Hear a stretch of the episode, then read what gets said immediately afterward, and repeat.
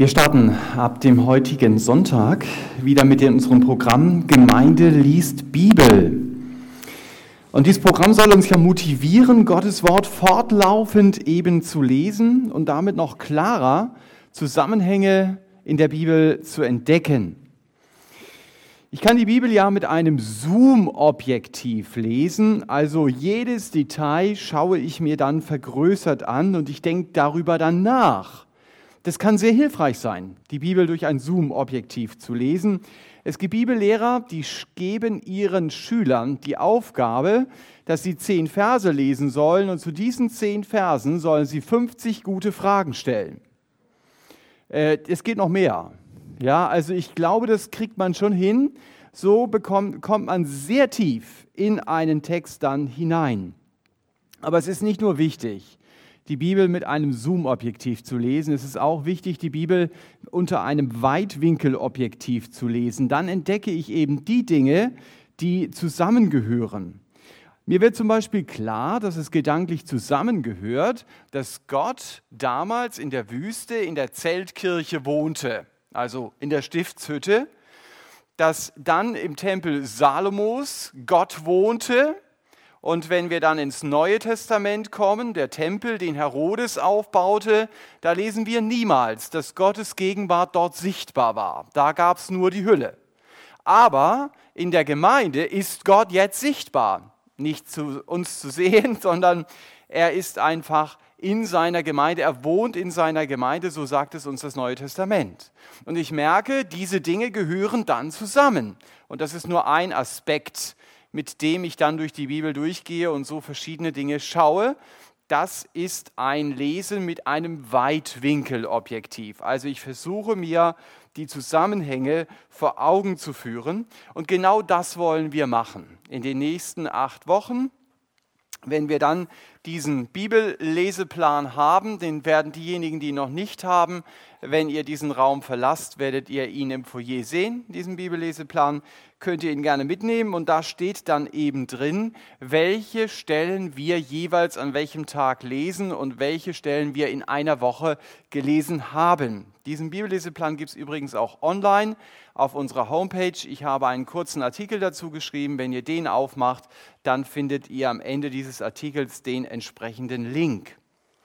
Ich habe gehört, dass manche Familien äh, es so machen, dass sie bei bestimmten Mahlzeiten diese Texte aus der Hörbibel hören, sich also so mit den Texten beschäftigen. Dazu muss man aber nicht Familie sein, das kann man auch alleine machen.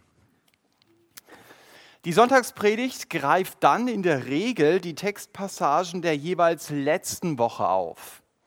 Äh, ich warne euch schon mal, die erste Woche startet schon relativ hart. Ihr werdet dann sehen, was ich meine, wenn ihr anfangt zu lesen. Aber haltet durch. Äh, das, den nächsten Sonntag werde ich euch dann einiges zu diesen Dingen erzählen, die ihr da gelesen habt, und dann wird es einfacher. Ja, und diese Predigt versucht dann immer Zusammenhänge zu zeigen dessen, was wir gelesen haben, oder eben auf ein Detail der gelesenen Kapitel einzugehen. In meiner Predigt heute Morgen, das ist ja so die Starterpredigt, möchte ich einige grundsätzliche Dinge betonen, die wir im Könige- und Chronikerbuch über Gott entdecken. Und deshalb habe ich meine Predigt überschrieben mit dem Satz, entdecke in der Zeit der Könige vier Grundsätze über Gott. Lange Überschrift, Ihr seht sie auch hinter mir, entdecke in der Zeit der Könige vier Grundsätze über Gott. Gibt sicher noch viel mehr Grundsätze, die man in den Königer- und Chroniker-Büchern, die gehören ja dazu, entdecken kann. Aber ich möchte mich auf diese vier beschränken. Der erste Grundsatz, um den es mir heute Morgen geht, ist, Gott macht Geschichte. Gott macht Geschichte. Das seht ihr auch hinter mir als Überschrift. Ihr seht hier eine Grafik hinter mir über die Zeit der Könige. Diese Grafik, die könnt ihr auch aus dem Internet herunterladen bei sermon-online.de. Da könnt ihr sie runterladen. Wer sie nicht runterladen will, im Foyer findet ihr nachher eine begrenzte Anzahl von Schwarz-Weiß-Kopien dieser Grafik. Die könnt ihr dann mitnehmen. Diese Grafik bietet die beste Übersicht über die Zeit der Könige, die mir eben bekannt ist. Also sehr, sehr gut hier entsprechend aufgearbeitet, wie die Zeit der Könige war. Wenn ihr diese Grafik dann neben eure Bibel legt, während der Bibellese werdet ihr auf jeden Fall mehr davon haben. Ihr lest dann nicht nur Namen, sondern ihr seht, wo diese Namen vorkommen. Also entsprechend die Könige sind dort eingezeichnet. Wir werden uns, wenn wir die Zeit der Könige uns anschauen, intensiver ansehen, uns ganz verschiedene Herrscher ansehen und kennenlernen. Ihr seht auf dieser Grafik Könige, die sind schwarz dargestellt. Damit soll deutlich werden, diese Könige haben ohne Gott regiert. Es waren gottlose Könige. Und dann seht ihr auch goldene Könige. Das waren Könige, die Gott in ihre Entscheidungen mit einbezogen haben, also Gottes fürchtige Könige. Und dann sehen wir auch noch Könige, die ihre Regierungszeit gut angefangen haben mit Gott, aber im Laufe der Zeit immer eigensinniger und unabhängiger von Gott wurden. Das seht ihr zum Beispiel sehr offensichtlich äh, links beim König Saul. Also er war der erste König in Israel. Und ich finde es spannend, Gott beruft den Saul, obwohl Gott eigentlich gar keine Könige wollte. Bis zum König Saul wurde Israel direkt von Gott regiert.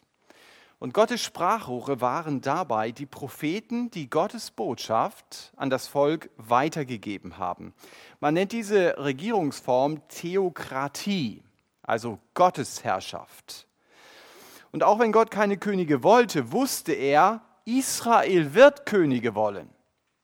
Deswegen finden wir schon in 5. Mose 17 das sogenannte Königegesetz. Und da sagt Gott, wenn du Israel ins Land kommst, wirst du einen König haben wollen, wie die Völker ihn haben. Das ist Israels Problem bis heute. Wir wollen sein wie die Nationen. Das ist manchmal auch das Problem der Gemeinde. Wir wollen sein wie die Welt. Ja, also das war damals Israels Problem. Und das, was Gott da in 5. Mose 17 sagt, äh, das erleben wir mit in 1 Samuel 8, Vers 5. Ihr merkt, wir schleichen uns langsam an das Buch der Könige heran. 1 Samuel 8, Vers 5 bis 7 lese ich. Da sagen die Kinder Israel, das Volk Israel zum Samuel, und sie sagten zu ihm, siehe, du bist alt geworden und deine Söhne wandeln nicht in deinen Wegen. Nun setze über uns doch einen König, uns zu richten wie es bei allen Nationen ist. Und das Wort war übel in den Augen Samuels, dass sie sagten, gib uns einen König uns zu richten. Und Samuel betete zum Herrn. Der Herr aber sprach zu Samuel, höre auf die Stimme des Volkes in allem, was sie dir sagen, denn nicht dich haben sie verworfen, sondern mich haben sie verworfen, dass ich nicht König über sie sein soll. Also Israel sagt mit diesem Wunsch, wir wollen sein wie die Nationen, setze einen Monarchen über uns, eine Monarchie. Aus einer Theokratie wird eine Monarchie, also die Alleinherrschaft eines Königs. Und wir haben hier gelesen, dass Samuel ihn diesen Wunsch nicht erfüllen will, weil er blickt, was für eine geistliche Dimension das eigentlich hat aber Gott ermutigt ihn, höre auf die Stimme des Volkes, sie haben mich verworfen. Also noch einmal, Gott wollte keine Könige in Israel, das war sein Wille. Aber Israel wollte einen König und Gott lässt ihnen dann auch ihren Willen. Er geht sogar diesen Weg der Könige mit, auch wenn es ursprünglich nicht sein Weg war. Manchmal lässt Gott uns leider unseren Willen. Aber, und das ist das Tröstliche, Gott lässt uns nicht alleine. Auch wenn wir manchmal auf Wegen unterwegs sind, zu denen er Nein sagt. Gott war also auch in der Zeit der Könige mit Israel und er hat diesen Königen immer wieder die Propheten als Mahner an die Seite gestellt. Ihr seht die Propheten oben und unten in dieser Grafik. Und die Propheten sollten die Könige immer wieder an Gottes Wort erinnern und an ihren Auftrag, das Volk im Sinne Gottes zu regieren. Das war der Auftrag des Königs. Ich regiere dieses Volk für Gott. Ich bin sein Repräsentant. Auch in der Zeit der Könige hat Gott niemals die Kontrolle über das Schiff der Geschichte verloren. Das wird im Buch der Könige deutlich. Hinter der Geschichte der Könige erkennt man ganz klar Gottes Handschrift. Denn auch hier gilt, Gott macht Geschichte. Und diesem Grundsatz begegnen wir in den Königebüchern immer wieder. Zum Beispiel bei Rehabian, dem Sohn Salomos, den ihr eben als ersten König in der unteren Reihe entdeckt. Denn ab Rehabiam gibt es zwei Reihen, weil es zwei israelische Teilstaaten gibt. So wie es heute Nord- und Südkorea gibt, so wie es die DDR und die Bundesrepublik gab, so gab es in Israel das Nordreich und das Südreich. Und es war kein Zufall, dass sich Israel in das zehnstämmige Nordreich und das zweistämmige Südreich mit dem Namen Juda aufgeteilt hat. Vordergründig war es so, dass Rehabiam einen folgenschweren Fehler machte. Den machen manche Regierenden.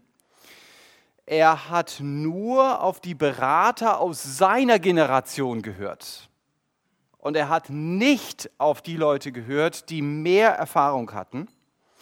Die hat er einfach übergangen. Und deswegen kam es schlussendlich ja durch den daraus erwachsenen Konflikt zur Trennung. Aber hinter den Kulissen war es Gott selbst, der Rehabiam mit dessen Eigenwillen gegen die politische Wand laufen ließ. Und damit wurde Rehabiam im Grunde genommen, auch das finde ich spannend, für die Sünde seines Vaters bestraft. Gott war nämlich zornig über Salomo, weil der angefangen hat, Götzen anzubeten. Und deshalb sagt Gott zu Salomo, ich will dein Königreich aus der Hand deines Sohnes reißen. Also nicht aus deiner Hand, sondern aus der Hand deines Sohnes. Also hier war die Folge der Sünde, generationsübergreifend. Das könnt ihr selber nachlesen in 1. Könige 11. Und dass Gott hinter der Teilung dieses Reiches steht, das wird dann deutlich in 1. Könige 12, ab Vers 22. Jetzt kommen wir in das Buch der Könige. 1. Könige 12, ab Vers 22. Da heißt es, das, da geschah das Wort des Herrn zu Schemaja, dem Mann Gottes, sage zu Rehabiam, dem Sohn Salomos, dem König von Juda und zum ganzen Haus Juda und Benjamin und zum Rest des Volkes, so spricht der Herr, ihr sollt nicht hinaufziehen und sollt nicht mit euren Brüdern, den Söhnen Israel, kämpfen, denn das hatte er vor als Reaktion.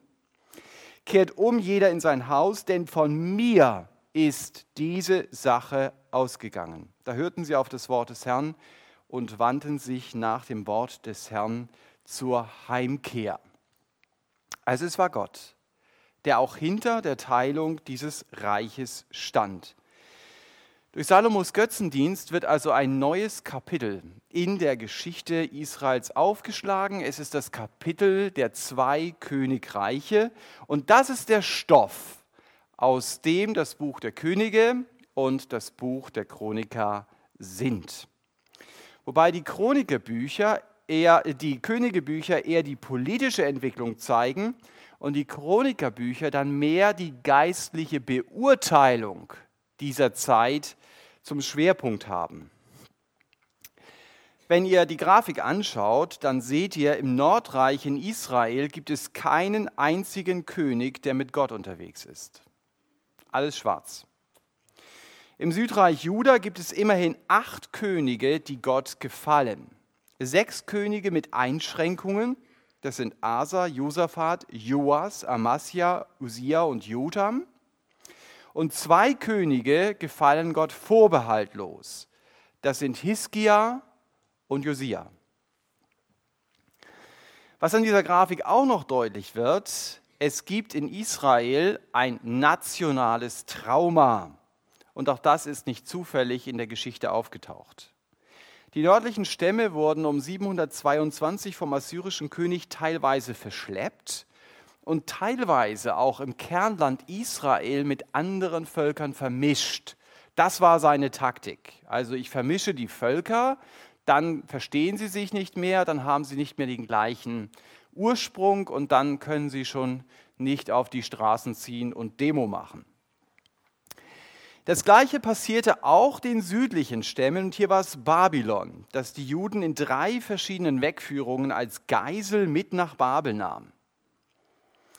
An den Wassern zu Babeln saßen wir und weinten, wenn wir an Zion dachten. Das haben die Juden dann in dieser Zeit zum Beispiel im Psalm 137 gedichtet. Aber diese größte nationale Katastrophe war eine Katastrophe mit Ansage. Gott hatte in Israel schon in 5. Mose 28 gesagt, wenn ihr mir ungehorsam seid, dann werde ich euch aus dem Land hinaustreiben. Ich lese euch diese Stelle mal aus 5. Mose 28, Vers 15. 5. Mose 28, Vers 15 und die gesamten Propheten bauen letztendlich auf diesem Kapitel auf. 5. Mose 28, Vers 15, da heißt es, Es wird aber geschehen, wenn du der Stimme des Herrn deines Gottes nicht gehorchst, sodass du nicht darauf achtest, alle seine Gebote und Ordnungen zu tun, die ich dir heute gebiete, dann werden all diese Flüche über dich kommen und dich erreichen. Und was sind diese Flüche? Vers 36.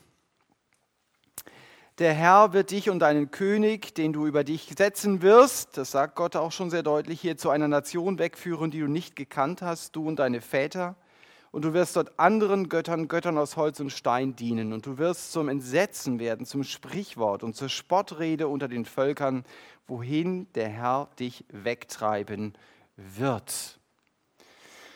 Sie waren Gott also ungehorsam, haben mit Gott gespielt, haben ihn nicht ernst genommen. Deshalb kam diese Katastrophe, die wir dort sehen. Das hat also eine geistliche Dimension. Das hört sich so locker an, da kommt die Katastrophe, aber wenn du dich da mal reindenkst, das heißt, der Tempel ging in Flammen auf. Wenn du mal in Jerusalem bist, dann gibt es so ein kleines Museum, das verbrannte Haus, und da siehst du einen ziemlich emotionalen Film, wie das wohl praktisch ausgesehen haben könnte. Das heißt, der Tempel geht in Flammen auf, dein Haus vielleicht auch, das, was deine Eltern und du über Jahrzehnte aufgebaut haben, das war als Babylon ins Land kam, in wenigen Tagen nur noch ein Schutthaufen. Du standst vor dem Nichts. Und dann erinnerst du dich an die endlosen Trecks Richtung Babylon. Ausgehungerte, entkräftete Menschen gingen zu Tausenden in die Gefangenschaft in eine unbekannte Zukunft. Wenn du heute in Jerusalem unterwegs bist, wirst du noch an vielen Stellen Spuren dieser großen nationalen Katastrophe sehen. Gott macht also Geschichte. Auf der einen Seite in seiner Liebe, aber, und das sehen wir hier sehr deutlich, auch in seinem Gericht. Und diese Tatsache werden wir immer wieder bei den Königen entdecken. Es ist der Gott, der die Herzen der Könige wie Wasserbäche lenkt. Das lesen wir in den Sprüchen. Übrigens, wenn ihr heute Morgen da wart bei den, bei dem, bei den Sprüchen, die der Jörg gemacht hat, dann glaube ich, werdet ihr nächstes Mal wiederkommen. Es war richtig spannend. Und für die, die nicht dabei waren, die verpassen was Spannendes, ja, wenn sie nächstes Mal nicht kommen. Also es ist Gott, der die Herzen der Könige lenkt, lesen wir in den Sprüchen. Und es ist auch Gott, der die Könige einsetzt und absetzt. So lesen wir es in Daniel 2. Und genau das sehen wir bei den Königen und den Chronikerbüchern. Wir sehen aber auch, dass Gott der Sünde Raum in der Geschichte gibt, wie bei den Königen im Nordreich. Auch das ist Teil von Gottes Souveränität. Gott hält es aus, dass Dinge ganz anders laufen, als es gut ist. Aber es gibt gewisse Knotenpunkte in der Geschichte, die werden immer so laufen, wie Gott es sich gedacht hat. Und wenn die Leute sich auf den Kopf stellen. Die Zeit der Könige zeigt mir, und das ist mein Punkt hier, der erste Punkt, Gott hat die Kontrolle über die Geschichte. Das solltest du immer im Hinterkopf haben, wenn du politische Nachrichten liest. Reg dich nicht auf. Dein Gott weiß, wohin er mit dieser Welt und wohin er mit deinem kleinen Leben will. Auch wenn in der Geschichte viel Auswirkung durch Sünde sichtbar ist. Gott ist nicht der Verursacher von Sünde, aber Auswirkung von Sünde gehört mit zu seinem Plan. Deswegen macht er das immer wieder bewusst, Gott macht Geschichte. Das war der erste Grundsatz, den wir von den Königen mitnehmen können. Der zweite Grundsatz, da habe ich, das habe ich in ein Wortspiel hineingepackt, den habe ich genannt, Gott in der Mitte macht Macht nicht zur Mitte. Das kannst du relativ schnell dann sprechen, Gott in der Mitte macht Macht nicht zur Mitte.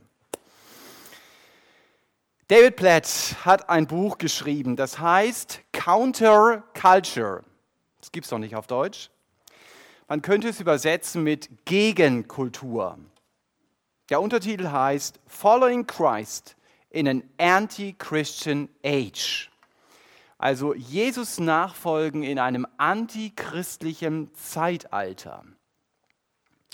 Und das ist ja genau das, was wir erleben. Er stellt dort die verschiedenen christlichen Positionen dar und zeigt, wie diese Positionen angegriffen werden. Und wer christliche Positionen vertritt, der bekommt mehr und mehr Gegenwind. Wer nicht das sagt oder macht, was alle sagen oder tun, der steht ziemlich schnell alleine da. Vom Mainstream abweichende Meinungen sind zunehmend unerwünscht und nicht nur unerwünscht, sie werden bekämpft. Und es kostet zunehmend Kraft, den Weg mit Jesus zu gehen, weil die Ethik meines Umfeldes immer weniger dem Wort Gottes entspricht. Ich lebe also zunehmend, wie Platt es sagt, in einer Gegenkultur, wenn ich nach biblischen Grundsätzen handle. Wenn ich zum Beispiel sage, ich lüge nicht, dann kann es sein, dass du in deiner Firma wirklich echte Gegenkultur lebst. Oder wenn du sagst, ich möchte gerecht handeln. Je höher ich in einem System komme, desto mehr Verantwortung habe ich. Und desto mehr werde ich auch in meinen Entscheidungen herausgefordert, gegen Kultur zu leben. Das war hier bei den Königen so. Der Mainstream war ganz anders als das, was Gott in seinem Wort gesagt hat. Ich hörte letztens von jemand, der ziemlich viel Verantwortung in der Wirtschaft trägt. Er sollte eine neue Sparte bei einem großen Automobilhersteller übernehmen. Aber er war zu teuer. Und deshalb hat man ihm vorgeschlagen, wir bezahlen dich teilweise aus einem anderen Topf. Und es war wahrscheinlich noch vertretbar. Deswegen hat er gesagt, okay, das mache ich. Auch deshalb, weil er keine Alternative dazu hatte. Es wurde umstrukturiert, sein Platz wurde wegrationalisiert. So weit, so gut. Seine Frau hat dann zu ihm gesagt, da mache ich, mit, da mache ich nicht mit. Das ist mir zu sehr im Graubereich. Hier verlassen wir als Christen die Eindeutigkeit. Ich kann die Umstände dieses Falls nicht wirklich beurteilen. Auf jeden Fall ist der Christ dann zu seinem Verhandlungspartner gegangen und hat gesagt, ich nehme die Stelle doch nicht. Es sei denn, Sie zahlen mir das volle Gehalt. Am Ende hat er dann die führende Stelle bekommen und das volle Gehalt. Er hat das dann öffentlich erzählt, um eine Sache deutlich zu machen. Er hat gesagt, ich stand in der Gefahr, nicht mehr nach biblischen Grundsätzen zu handeln. Es geht so schnell, Teil eines gottlosen Systems zu werden und nicht nur in diesem System zu arbeiten, sondern Teil dieses Systems zu werden. Was für die Wirtschaft gilt, das gilt natürlich, wir sind im Buch der Könige, besonders für die Politik. Ich greife da mal von mehreren Beispielen, die wir hier im Königebuch haben, den König Amasja heraus. In 2. Chroniker 25 möchte ich von ihm lesen, 2. Chroniker 25. Und zwar zunächst mal die Verse 1 und 2. Da heißt es, Amasia war 25 Jahre alt, als er König wurde, und er regierte 29 Jahre in Jerusalem, und der Name seiner Mutter war Jojadan von Jerusalem. Und er tat, was recht war in den Augen des Herrn, jedoch nicht mit ungeteiltem Herzen. Ihr seht ihn hier hinter mir. Und wenn man dann Vers 19 und 20 weiterliest, dann heißt es, Du sagst, siehe, ich habe Edom geschlagen und darum erhebt sich dein Herz noch mehr Ehre zu genießen. Bleib nun in deinem Haus. Wozu willst du dich mit dem Unglück einlassen? Damit du fällst, du und Judah mit dir, aber Amasia hörte nicht. Denn das war von Gott, damit er sie in die Hand der Feinde gab, weil sie die Götter von Edom gesucht hatten. Um es mit dem vorherigen Titel zu sagen, auch hier schreibt Gott Geschichte, aber es ist hier Amasias Entscheidung. Es ist zunächst ein König, der auf Gottes Wegen geht und dann die ethischen Grundsätze seines politischen Umfeldes übernimmt und natürlich aus seinem eigenen Herzen Stolz und Ehre tun ihr Übriges. Bei ihm wird die Macht zur Mitte. Das ist ganz entscheidend. Ja, es geht mir um Macht, darum dreht sich mein Leben. Der Wunsch nach der eigenen politischen Karriere und die Loyalität zur Partei kann stärker sein als die Loyalität zum Wort Gottes. Das ist das, was er uns hier zeigt. Und in dieser Gefahr stehen wir als Christen im Kleinen also wir müssen nicht nur in die Politik schauen, aber als Politiker stehe ich besonders in der Gefahr, Teil eines Systems zu werden. Deswegen glaube ich, dass nicht jeder Christ Politiker werden kann. Also du musst jemand sein, der aufgrund seiner biblischen Überzeugungen handeln kann, egal was die anderen sagen. Das ist Grundvoraussetzung. Du musst jemand sein, der konstruktiv denken kann, der netzwerken kann und vor allen Dingen, der ein dickes Fell hat. Und du solltest überrascht sein, wenn mal kein Widerspruch kommt oder es Leuten nur um die Sache geht und nicht darum, sich zu profilieren. Da müsstest du denken, was ist los? Und du musst auch in der Lage sein, vieles an persönlichen Beleidigungen einfach zu überhören und nicht beleidigt zu sein, wenn dir keiner zuhört, wenn du vorne am Rednerpult stehst. Geschwister, bin ich echt dankbar, dass ich hier am Rednerpult stehe. Wenn ich im Bundestag stehen würde, dann würdet ihr miteinander reden. Die einen würden aufs Handy gucken, die dritten blättern in der Zeitschrift, die vierten gehen mal irgendwo hin. Ja, also wenn ihr so Debatten mitverfolgt, jeder macht, was er denkt und du denkst, warum steht der eigentlich da vorne? Ja, also das musst du aushalten können als Politiker. Das ist ein harter Job. Und wovon du nie träumen solltest, ist, ich kann ein System verändern. Das siehst du sehr gut bei Trump. Er hat andere Vorstellungen als seine Vorgänger und vielleicht auch als viele andere Leute, aber er kann selbst als Präsident der Vereinigten Staaten seine Ideen nicht einfach so durchsetzen. Das geht nicht einfach so. Das zeigt, du bist auch als Politiker immer Teil eines politischen Systems. Und trotzdem kannst du Einfluss nehmen. Das ist die andere Seite. Volker Kauder hat das Bewusstsein für die Tatsache, viele Christen werden verfolgt, immer wieder bei den Parteitreffen und bei allen Gelegenheiten, die er hatte, aufs Tablett gebracht, sodass es seit ein paar Monaten sogar einen Beauftragten der Bundesregierung für weltweite Religionsfreiheit gibt. Den hat es nicht gegeben. Und ist ganz wesentlich der Einfluss von Volker Kauder gewesen. Ihr merkt schon, ich gehöre nicht zu der Fraktion, die sagt, Christen haben in der Politik nichts zu suchen. Dann hast du die Bibel nicht auf deiner Seite. Daniel war ein hochkarätiger Politiker. Alle Könige, mit denen wir uns beschäftigen werden, waren Politiker. Wenn Jesus dich in die Politik ruft, dann geh und dann übernimm Verantwortung für unser Land. Aber bleib nahe bei Jesus. Lies regelmäßig sein Wort. Nimm dir Zeit, mit ihm zu reden. Und such dir in deiner Gemeinde andere Christen, die für dich beten und mit denen du im Gespräch bleibst, damit Gott deine Mitte bleibt und nicht die Macht zu deiner Mitte wird. Es geht hier bei den Königen natürlich um Politik, das gleiche könnte ich auch für Wirtschaft sagen. Ich kann genauso Teil des Systems werden. Ich brauche andere, mit denen ich immer wieder rede, denke, ist das okay, in diese Richtung zu gehen? Oder egal, wo du sonst stehst. Was ist deine Mitte? Das ermahnen, das mahnen hier die Könige. Gott will meine Mitte sein. Mein Leben muss sich um ihn drehen. Es geht nicht zuerst um meine Aufgabe, sondern um meine Beziehung zu Gott selbst. Das ist das Entscheidende.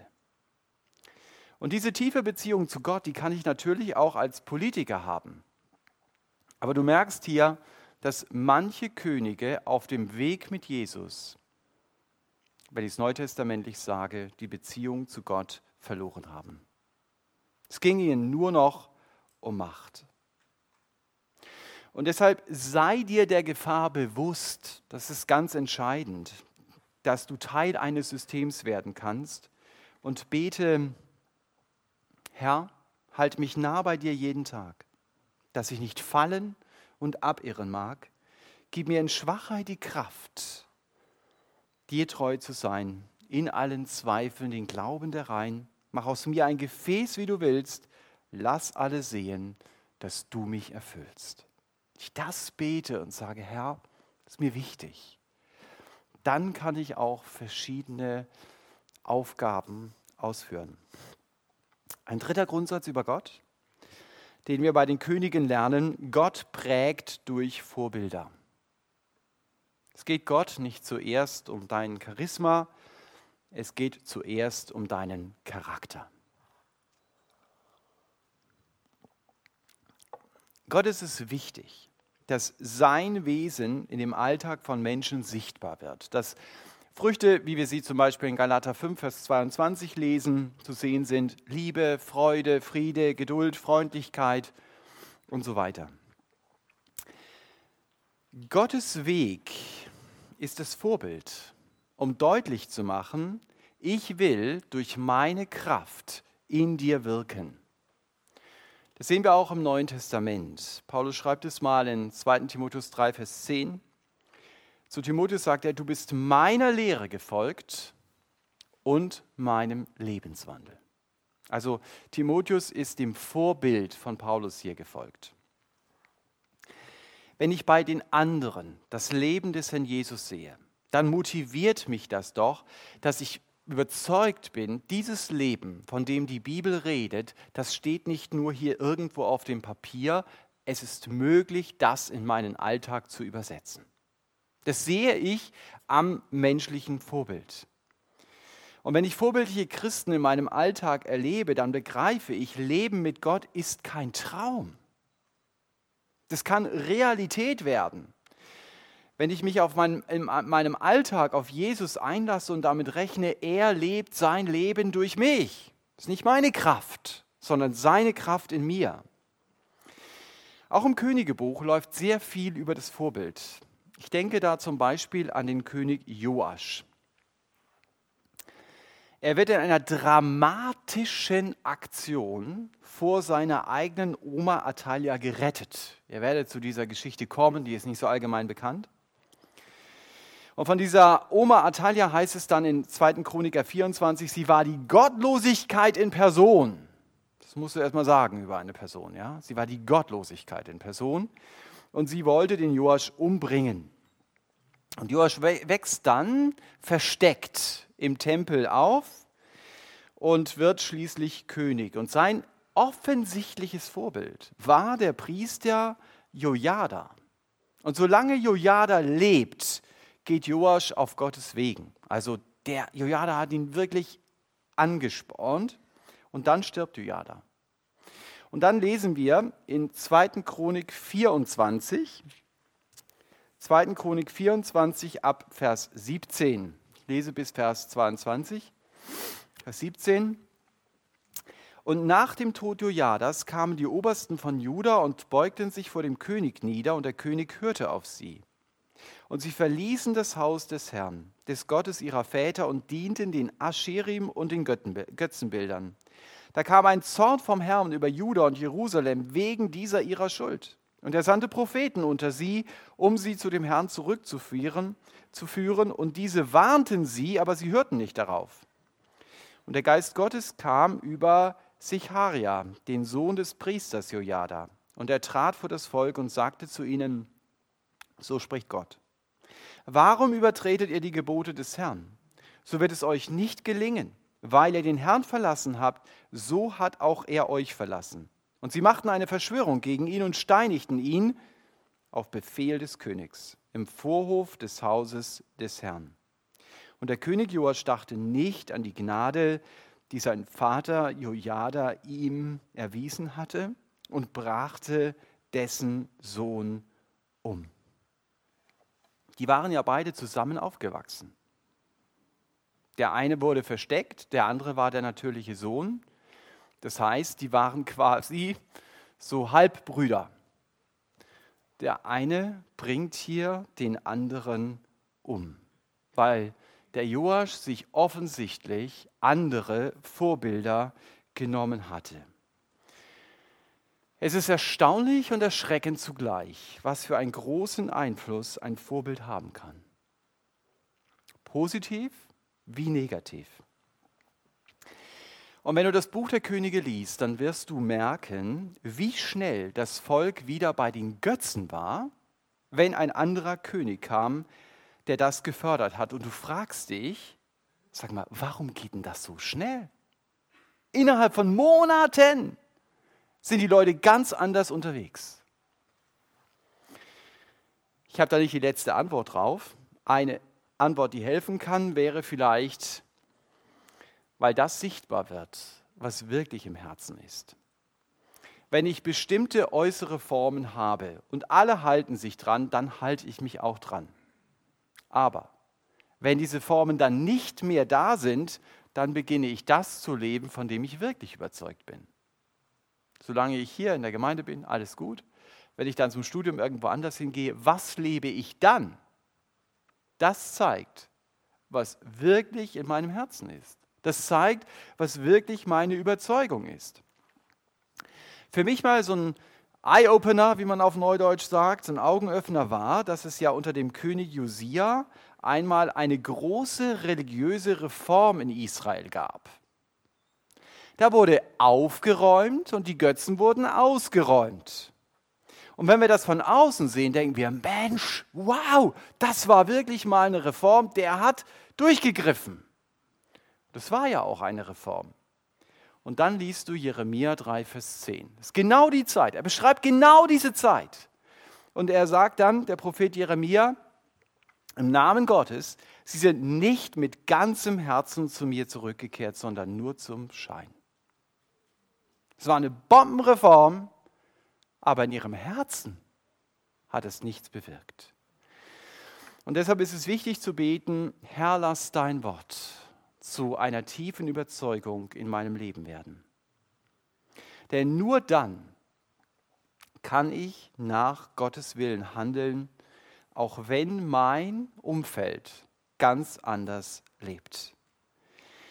Die Könige lehren mich, es ist so wichtig, was ich auch mit meinem Leben für ein Vorbild für Jüngere bin. Mach dir das bewusst, egal wie jung du bist. Du prägst mit deinem Leben die noch Jüngeren. Will ich sie für Gott prägen? Oder will ich sie für Ziele prägen wie Karriere, Beziehung, Spaß? Das alles nicht Schlechtes. Aber können das meine höchsten Lebensziele sein? Welche Ziele vermittelt mein Leben? Natürlich eine große Frage und du setzt dich hin und überlegst, was, welche Ziele habe ich überhaupt?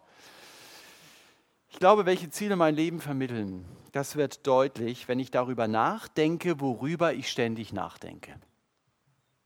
Denke mal über dein Denken nach. Worüber denkst du ständig nach? Das sind die Ziele, zu denen du unterwegs bist oder mit wem oder was du sehr viel Zeit verbringst. Du wirst für deine Ziele Zeit einsetzen. Und wenn du sagst, nee, das sind eigentlich nicht meine Ziele, aber ich setze sehr viel Zeit ein, dann belügst du dich selber. Die Könige haben ihre Einflussmöglichkeit sehr oft missbraucht. Es war kein Einfluss für Gott, den sie gelebt haben. Gott will mein Leben gebrauchen, um andere Christen herauszufordern, zu seiner Ehre und eben nicht zur eigenen Ehre zu leben. Aber wie können Sie zur Ehre Gottes leben, wenn Sie das in meinem Leben eben nicht sehen? Gott prägt durch Vorbilder. Und deshalb möchte ich mein Leben von Gott gebrauchen lassen. Gebrauchen lassen, um Menschen auf dem Weg mit Jesus zu befestigen und sie eben nicht vom Weg abzubringen. Das können wir lernen von den Königen. Und ein letztes, der letzte Grundsatz, Gott hat keine Enkelkinder und trotzdem eine neue Generation. Gott hat keine Enkelkinder und trotzdem eine neue Generation.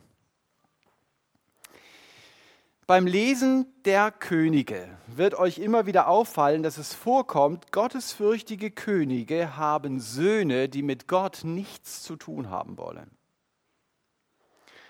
Das ist bei den Söhnen von Hiskia so und Josia, aber auch beim König Josaphat. Von ihm heißt es, er tat, was recht war in den Augen des Herrn. Und bei Joram siehst du, dass er so gar nicht der Spur seines Vaters folgt. 2. Chroniker 21 ab Vers 4 möchte ich lesen. 2. Chroniker 21, Vers 4 bis 6.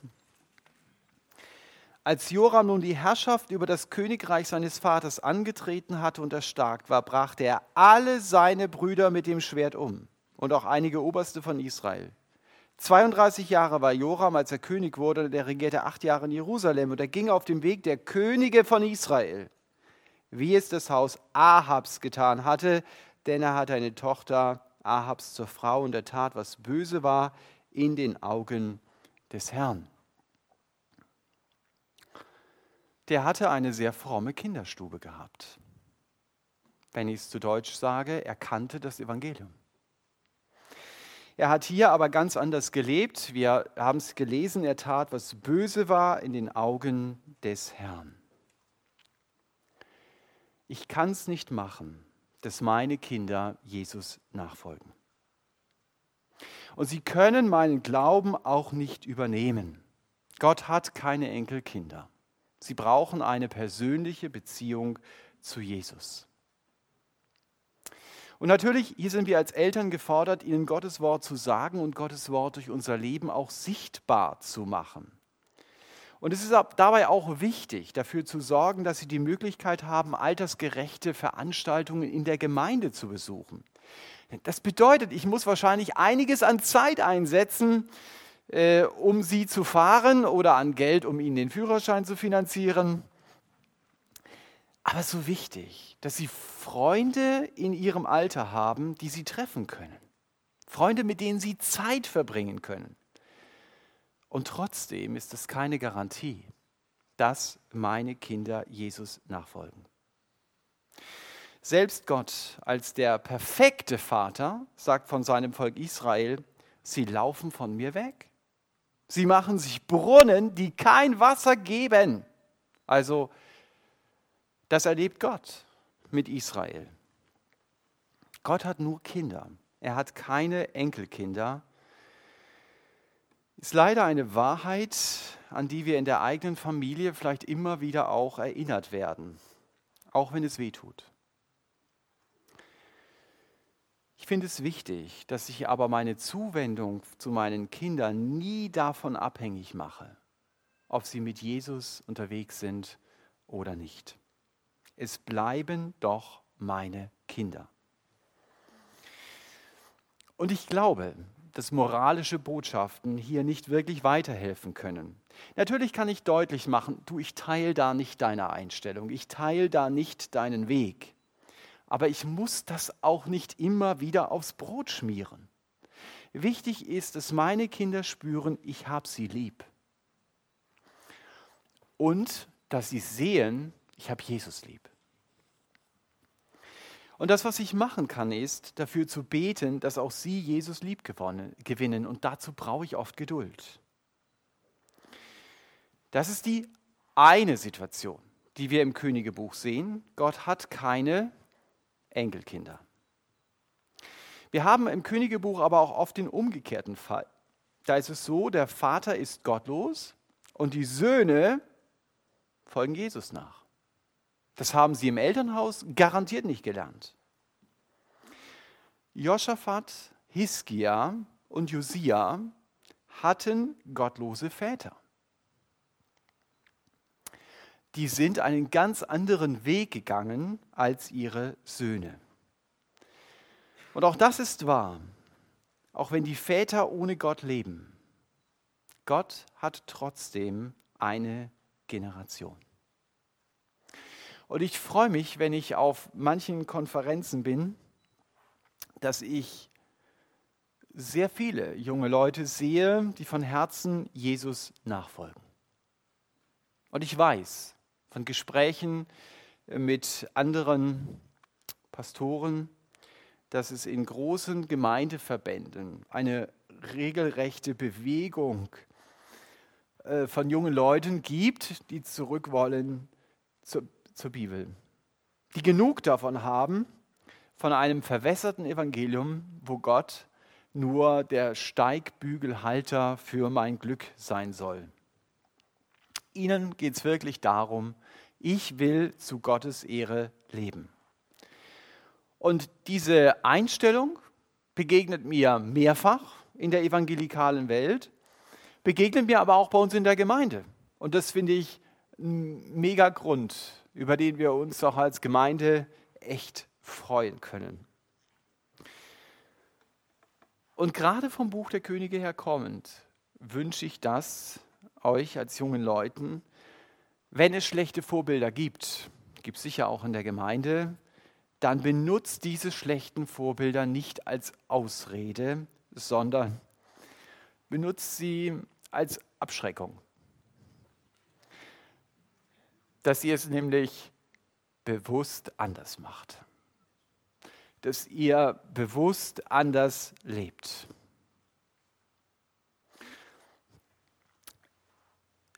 Seid nicht Leute, die auf beiden Seiten hinken.